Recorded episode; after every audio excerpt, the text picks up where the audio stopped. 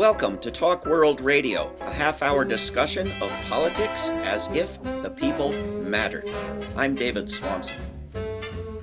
This week on Talk World Radio, punishment without trial. An important subject and also the title of a new and tremendously important book by our guest, Carissa Byrne Hessick, who is the Ransdell Distinguished Professor of Law at the University of North Carolina School of Law, where she also serves as the director of the Prosecutors and Politics Project. Before joining the faculty at the University of North Carolina, she taught at the law schools of Arizona State, Harvard, and the University of Utah. Her work on the criminal justice system has been published by the LA Times, Philadelphia Inquirer, Slate, and numerous academic journals. Carissa Byrne Hessick, welcome to Talk World Radio. Thanks so much for having me on. Thanks for coming on. Thanks for writing this book. Um, I have had guests on this show before where I started out with, so explain to people why people falsely confess to crimes. Uh, I don't know how, what percentage of the public is still mystified by that, but your answer is a little bit different and goes to a big, major, fundamental problem with, uh, with law in this country. Can you explain a little bit? Sure, I'd be happy to. So I think um, for the people who get their information about the criminal justice system from popular culture, from watching TV or movies, they would think that most uh, criminal cases are resolved with a trial in a courtroom and a jury. But that really couldn't be further than the truth. Um, fewer than 3% of people who are convicted of committing a crime get a trial. The rest of them plead guilty. They say that they committed the crime, and they do it because we've set up a system that's designed to, to pressure them into saying that they committed a crime. Um, sometimes they did actually commit that crime, but sometimes they didn't. And we don't have a different system for people who we suspect might be innocent. We just have the same system for everyone. And the result is that is is that sometimes um, innocent ple- people plead guilty. But the other result of it is it's actually pretty cheap and easy for us to convict people. And so we do it a lot. And we send lots and lots and lots of people to prison with great regularity. So, so part of the answer is is the threat of hugely severe punishment if you go to trial and anything goes wrong, right? And yeah, that's the threat for people who are accused of serious crimes. For people who are accused of less serious crimes, and there are actually much, much more of that. There's something like 13 million misdemeanor cases every year and a million felony cases, the felony cases being the more serious cases. For the misdemeanor uh, defendants, uh, the pressure works out differently. Uh, sometimes because they can't make bail, and so they're sitting in jail and they'll take a plea bargain just to be able to go home because the plea bargain will be to time served. Or other times because they'll have to come back to trial half a dozen or a dozen times in order to actually get their day in court. And so it's sort of it would be irrational for them to keep coming back and missing work and paying for parking and all of those things just to get a you know $200 fine off their record. So it it depends on the sort of case but for the serious cases the the cases that the that the listeners probably think about when they think about the criminal justice system you're right. It's the pressure um, associated with the fact that they'll be subject to much, much, much longer sentences if they decide to go to trial and they're convicted at trial. And so part of the problem is this that you describe in the book is this whole system that people probably don't think of when they think of incarceration. Pre trial, pre conviction, pre guilty of anything, uh, incarceration uh, and uh, the influence you describe of a $2 billion a year bail industry on that. Yeah, it's um it's something that I think when people hear about bail, it only gets framed as a public safety issue. So we saw this, for example, in New York recently, where the state changed its bail laws, and then police officers and others went to the papers to say this has made the public less safe. They claimed that um, the uptick in crime was associated with the change in bail laws because they weren't able to keep dangerous people in prison. And then um, folks did an investigation investigation. The New York Post, which is hardly a liberal paper, uh, looked into these claims and found that the police were just. I don't know if they were lying because I don't know if they knew what they were saying was wrong, but they were wrong. Um, the people who were committing these new crimes weren't out on bail. They hadn't been arrested yet in part probably because police are actually um, not very good at solving crimes. The statistics of solving crimes for police is, is really kind of awful. Um, you know, uh, an awful lot of crimes that get committed never get solved. But people were so scared that um, there had been an increase in violence because of the change in the bail law that then Governor Andrew Cuomo and others pushed through a late night change to make the bail laws much harsher again, to make it so that a lot of people who've only been accused of a crime, they haven't been found guilty, are sitting in jail. And the conditions in jail, I'm sure you can imagine, David, are horrible. I mean, people get um, violently attacked by other people in jail. Um, the, the, the food and the, the conditions are horrible. They can't see their families. They lose their jobs. Um, those conditions pressure them to plead guilty.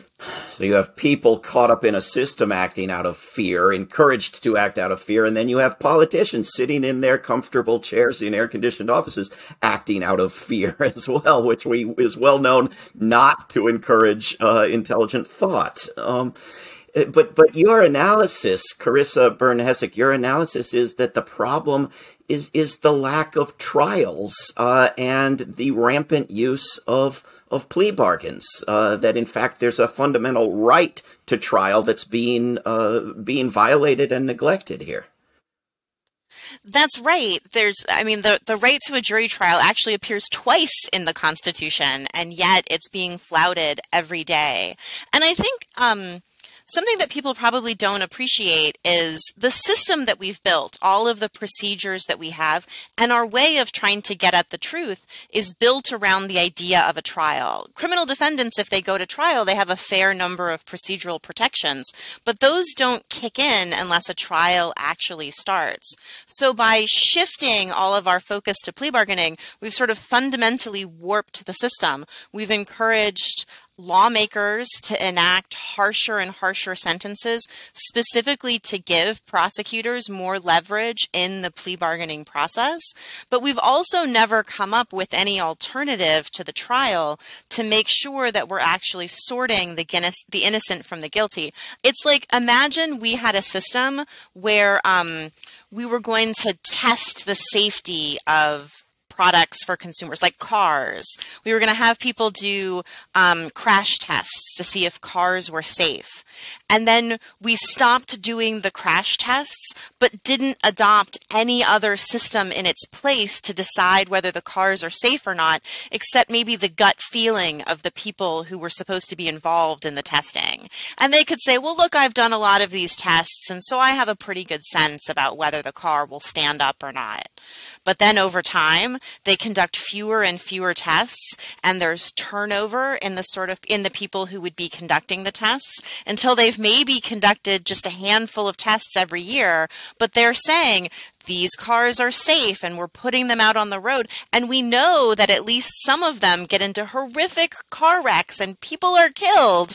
And yet we don't change our system because the new system is more efficient or because you've got a culture that's persuaded everybody that any car that's manufactured is by definition safe in the way that many people in the so-called justice system currently think anyone accused is necessarily guilty. Uh, and, and you describe in, in the book lawyers and prosecutors negotiating sentences picking crimes out of a book that have nothing to do with uh, anything that the accused might even have been suspected of committing, but to pick a crime with a sentence that both sides can agree on. So truth is just out the window, right?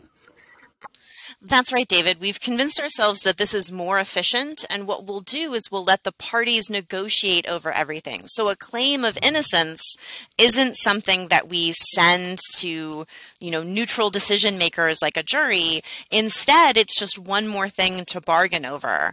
And if the claim of innocence seems strong, the person might get a better deal. But it's really up to the prosecutor whether to go forward with these cases or not.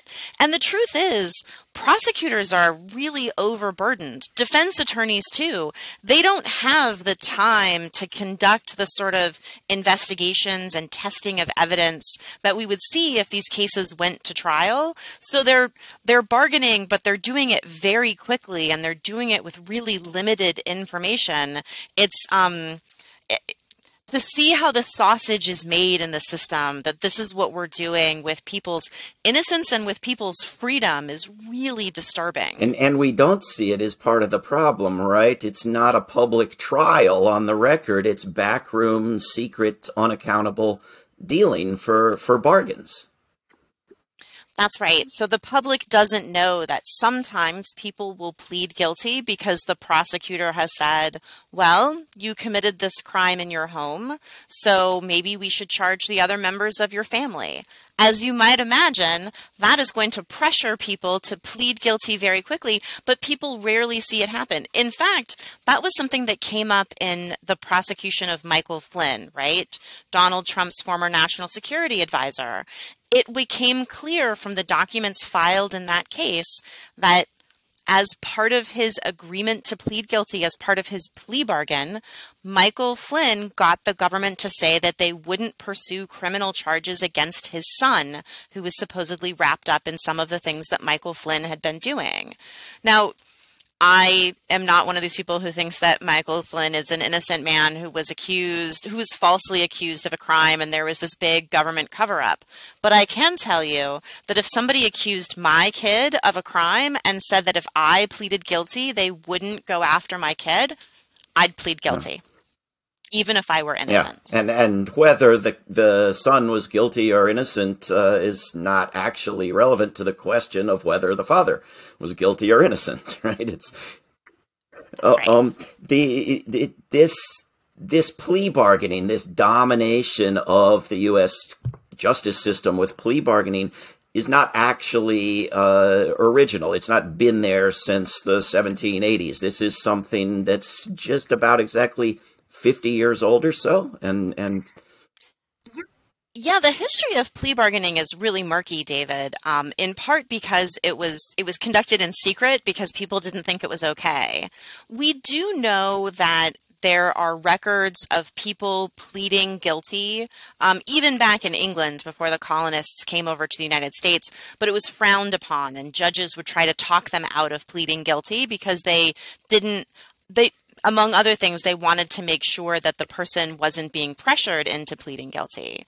So, yes, there were guilty pleas at the beginning of uh, of the United States.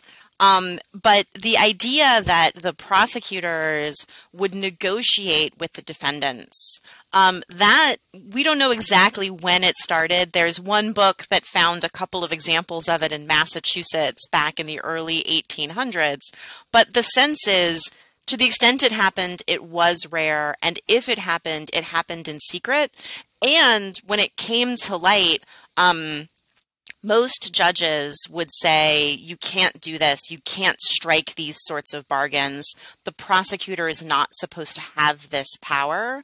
And it was really only in sort of the early 20th century that we found out how widespread the practice was and it was only in the early 1970s that the Supreme Court actually said it was okay, that it wasn't unconstitutional for prosecutors to do this, even if what they were doing was threatening to send defendants to jail for longer for insisting on their constitutional right to a trial. It's it's very odd how blatant a violation it seems of what's in the Constitution. Right? I mean, if if I were to suggest that corporations don't have human rights or my neighbor doesn't have a right to a machine gun, I'd I'd be in big trouble, right? But here you have the right to a jury trial, the right to a speedy jury trial. And, and in your book, you show states passing laws to charge defendants fees if they ask for a jury trial. And one guy suspected three times of incompetency to stand trial precisely because he wanted to stand trial. And that's crazy. Uh, it's crazy because but it's it's it's literally irrational to insist on going to trial if the evidence against you is strong because we know how much longer you, you'll end up spending in jail. I mean there was a, a report recently that was released by the national association of criminal defense lawyers. They were able to get a bunch of data from the federal system to show that on average people who insisted on going to trial and were convicted served sentences that were three times longer than the, than than comparable people who who pleaded guilty. And you're right to think that this doesn't make any constitutional sense. We have a lot of other areas where if people are threatened that they'll lose something for exercising their constitutional rights, the Supreme Court steps in and says, no, you can't do that. In fact, um, people thought that these cases were going to um, blow up plea bargaining. There was a, a case right around when the Supreme Court decided that plea bargaining was okay, where a defendant had been convicted and thought there was something wrong with his trial. And so he appealed that conviction, saying that the judge had made a mistake. And he won on appeal. So then he got sent back down to the same judge to have a new trial. And he got convicted again, and the judge imposed a longer sentence. And he appealed and he said, Well, that's not fair. It seems like I'm getting punished for exercising my constitutional right to an appeal. And the Supreme Court said, Yeah, it sure does. And they, you know, judges can't do that. We don't want them to scare people from exercising their constitutional right to an appeal. So when a defendant came along, a defendant from Kentucky, where the prosecutor had threatened him and said, if you don't plead guilty, I'm going to bring new charges that will make you spend your entire life in prison. And the defendant said, well, that must be unconstitutional. It's just like that case with the appeal. And the Supreme Court said, no, it's not. And the only reason that they gave David was a few years before they had said plea bargaining is constitutional and plea bargaining's not going to work if prosecutors can't threaten defendants and so therefore this must be constitutional too. That's literally what they said. It's the most shocking thing that you could imagine. They said well we don't want people really exercising this constitutional right so we're going to have to abandon what we would ordinarily say is necessary to protect that right. For the greater good of plea bargaining which isn't in the constitution uh, the, the book which everybody should read is Punishment Without Trial by our guest Carissa Byrne Hessick. Um, what uh, what shocked me in this book was uh, the number of parts of the system that seemed designed to uphold the practice of plea bargaining rather than for any other purpose. So, law, uh, harsh sentencing laws, mandatory minimums, designed, explicitly designed not to deter or prevent crime, but to keep the plea bargaining system working, right? That's right. Several years ago, there was a push to change the, the mandatory minimum sentences for drugs in the federal system, which are really high, so much higher than they are in most states. And so a number, a, a group of bipartisan senators decided they should lower those sentences because it didn't seem appropriate to put people who had relatively um, small quantities of drugs uh, in jail for that long. And they pointed out that a number of a number of defendants who get convicted under these laws, they're not kingpins, they're like drug mules who get paid next to nothing to help move these drugs. So there was a push to change the laws. Um, it came up for a hearing in the Senate Judiciary Committee. And Senator Chuck Grassley said, oh no, we shouldn't change these laws. If you look at the statistics, most of the people who are subject to this mandatory minimum plead guilty to a different crime and serve a shorter sentence. And they do that and they cooperate with the prosecutors to help go out and catch more bad guys. And he's like, that's exactly what we want. The the, the, the laws are working as intended. It's not that people are going to jail for this amount of time, it's that they're being pressured to plead guilty and help prosecutors. So the very person whose responsibility it's supposed to be in our constitutional system to listen to his constituents and say what the appropriate punishments are said, let's set the punishment higher so that people will feel pressure to plead guilty. I'd like to see statistics on the number of times Senator Grassley has listened to his constituents. Um, there are uh, there there are also endless examples of additional rights being lost in this process. So prosecutors, uh, in cases in your book, can deny evidence, can deny discovery of information known to them to the defense in order to get a plea, uh, in order to make a bargain. They can offer a plea bargain on condition that you not get a lawyer at all. Uh, they can take your money, uh, seize your property, and use it in the bargaining to get a plea. Uh, I mean, how many how many rights are being lost in the name of upholding plea bargaining? Well, the the problem, as you've identified, David, is that plea bargaining isn't limited to the right to a jury trial. The Supreme Court has said they're not going to involve themselves in the bargains that prosecutors are going to strike, and that's why prosecutors are are free to put anything they want in that agreement. They can say, you know, you have to agree not only to waive your right to a jury trial, but also to waive your right to an appeal or the right to see discovery or the right to sue the police officer who obviously beat you within an inch of your life using excessive force that would entitle you to a damages award of money, we're going to make you waive that right. And in fact, um, there's reason to believe that this is a common tactic that when police officers brutalize citizens, um, it gets swept under the rug because the people who are beaten by police are told will agree not to file criminal charges against you if you will agree to not bring a lawsuit against the police or the city who've done this. And so there's reason to think that plea bargaining insulates bad behavior from police, not just in terms of beating people, but also in terms of illegal searches or even illegal arrests.